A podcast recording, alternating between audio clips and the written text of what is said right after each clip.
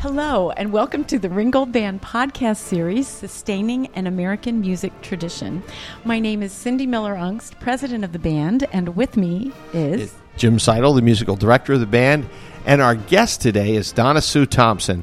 She's Yes. I know she's a music educator in the Wilson School District, and Donna Sue's been with the band How longer long? than Cindy, number of years. Well, I, I graduated from college in 1985, and I started shortly after that. I think I actually became a member in 86, but I was there right away in the fall, I believe. What brought you to the Ringgold Band? Well, from what I was, I was thinking about this actually, and Oh. I, I believe it was um, my brother-in-law, Kurt Schneiderhan, played with the band And Kurt was before I was here, time, and, yeah. and he was in college and graduated, dating my sister, and and so I knew he was coming to the band, and I'm pretty sure that's how I started. I know I wanted to continue playing after college, and and I knew it was a good organization, so. I knew I came along. I know Steph Sell was playing, and she was leaving at that time, and I think we needed another That's- flute player at that point. That right. Kim- and that's was when I Kim was still right playing. in. Was Kim still playing at that time? Kim Rayleigh. I knew Kim from high school and Yeah. and such, but I don't. I can't remember if she was there. I don't. I remember Steph, and I Kim remember and Sue. Steph were together for a while. And, and Suzanne Sue, Fries. yeah, she's the longtime member. So I don't remember. I don't remember if there were any other flutes at that point. there weren't. I can tell you that. Oh my goodness! I can tell you that. So, you are a music educator. Do you Yes. want to tell us what you do? Well, I am um, currently the co-chair of the music department at Wilson School District. I've been the co-chair since about 2008, but I started um, back part-time after raising my family for about 10 years. In uh, 1998, I started part-time, and I was there for um, two years part-time and became a full-time instrumental music teacher for um, fourth and fifth grade students. So I teach all the beginner band instruments. So not just the flute. I Not have just to do the flute. everything the whole thing. everything and the kids are always like oh my gosh how do you know all those instruments so it takes time it does. But um, I came in the band well after you. But it, uh, there, there were rumors uh, years ago before I, I came into the band that it wasn't always welcoming. And I had also heard that about the flute section, but that was not true at all when when I came. I mean, you welcomed I never felt right that way. In. Oh, well, oh thank I'm you. glad. I'm glad. But there were some there were some sections of the band that it was a little I hate to say that in the in the seventies and eighties when Mm-hmm. seventies or sixties when I started. Did I say that? Yes. Uh, there was a great deal of uh, stubbornness, shall we say, and people were a little unwilling for the new folks to come in sometimes. Oh, wow. Um, it was it was pretty much a boys' club when I joined. and i remember one particular male player that i believe Right. actually went to college or high school with my father That's true, probably yes. and um, so I, I remember that it, it, and we did have some male Now, do you think, Right. you know, based on that, now you've been with the band since the 80s, so you've been there roughly 30 years. Yes hard to believe time flies Now, I want you to, It to our listeners, just to clarify to our listeners, you start playing flute when I think it was three, you told me. so you were kind of Oh, a no. prodigy. Well- but anyway, do you, do you feel the climate uh, of the band has changed from that?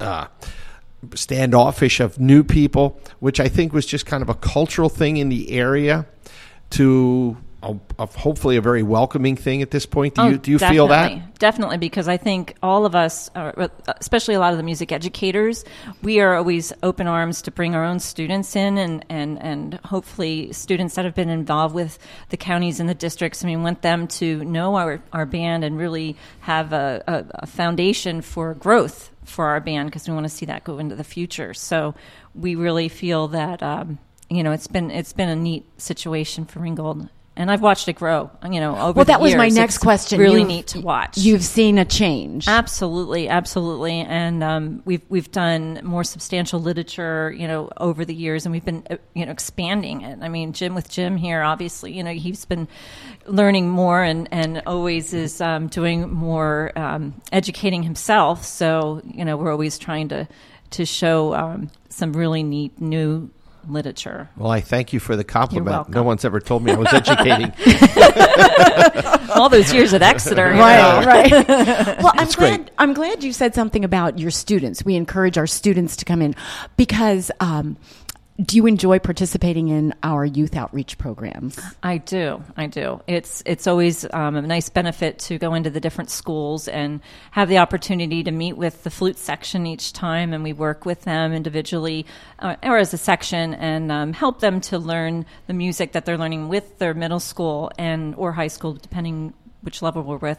Generally, middle school, I think it is, and. Um, but it's it's neat to see their faces and, and reality check thing like wow you know we really have to work on this or that fingering wasn't quite right and we can point out things like that that they're they just you know in a short amount of time realize how much um, we could be good mentors to them and also you know taking private lessons might be a good idea yes, That's true. So you do. Cindy and I never get an opportunity to actually be in the room with the students. We always meet with the parents during those those educational programs.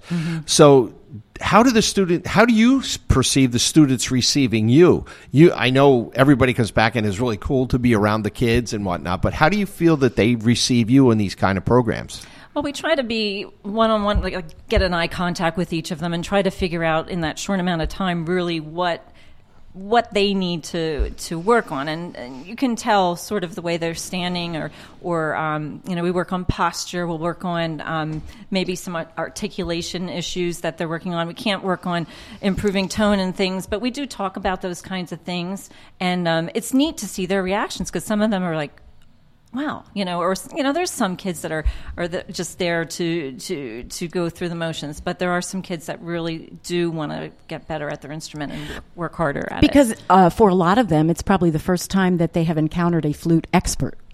that's probably true Because you know, from they've started in unless in school, their band director right? you know, and had there a were focus Mhm. and you and I know there are very few band directors that are flutists in the county. well That's true.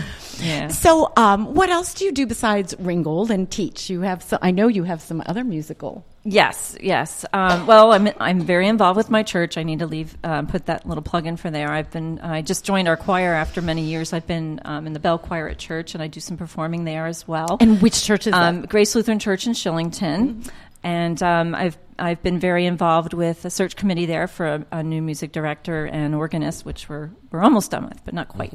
And um, I also play with the Reading Pops Orchestra, and I also play in, in a group with Cindy. We play in a flute quartet and flute choir. Um, Called Center Park Flutes, so we, we hope that um, our listeners get to hear us play too sometime. Yes, we do. we have a lot of engagements coming up. We up. do. and and, and that's kind of you know when we pull all that together with the Ringgold Band. You- Yes. you, find that many of our people play in many other organizations, so That's they bring right. such diverse experience to the band, which I think helps make the band even better. I, I know that we have at least one brass quintet within the Yeah. band. Correct. I'm not sure of, of any others, but um, but it is it's lots of fun and, and It is. What um what would you like our listeners to know about the Ringgold Band?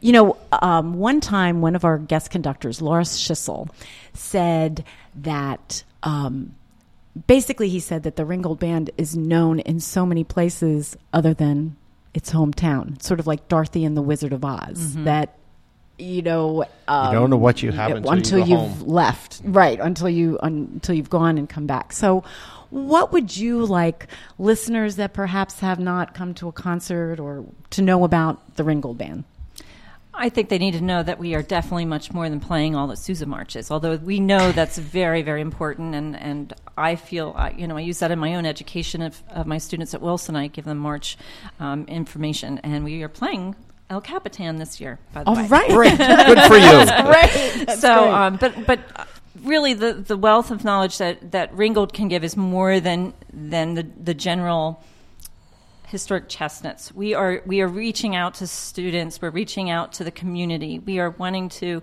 to expand our literature and and just be friendly to everyone and, and, and have everyone have the love of the community band.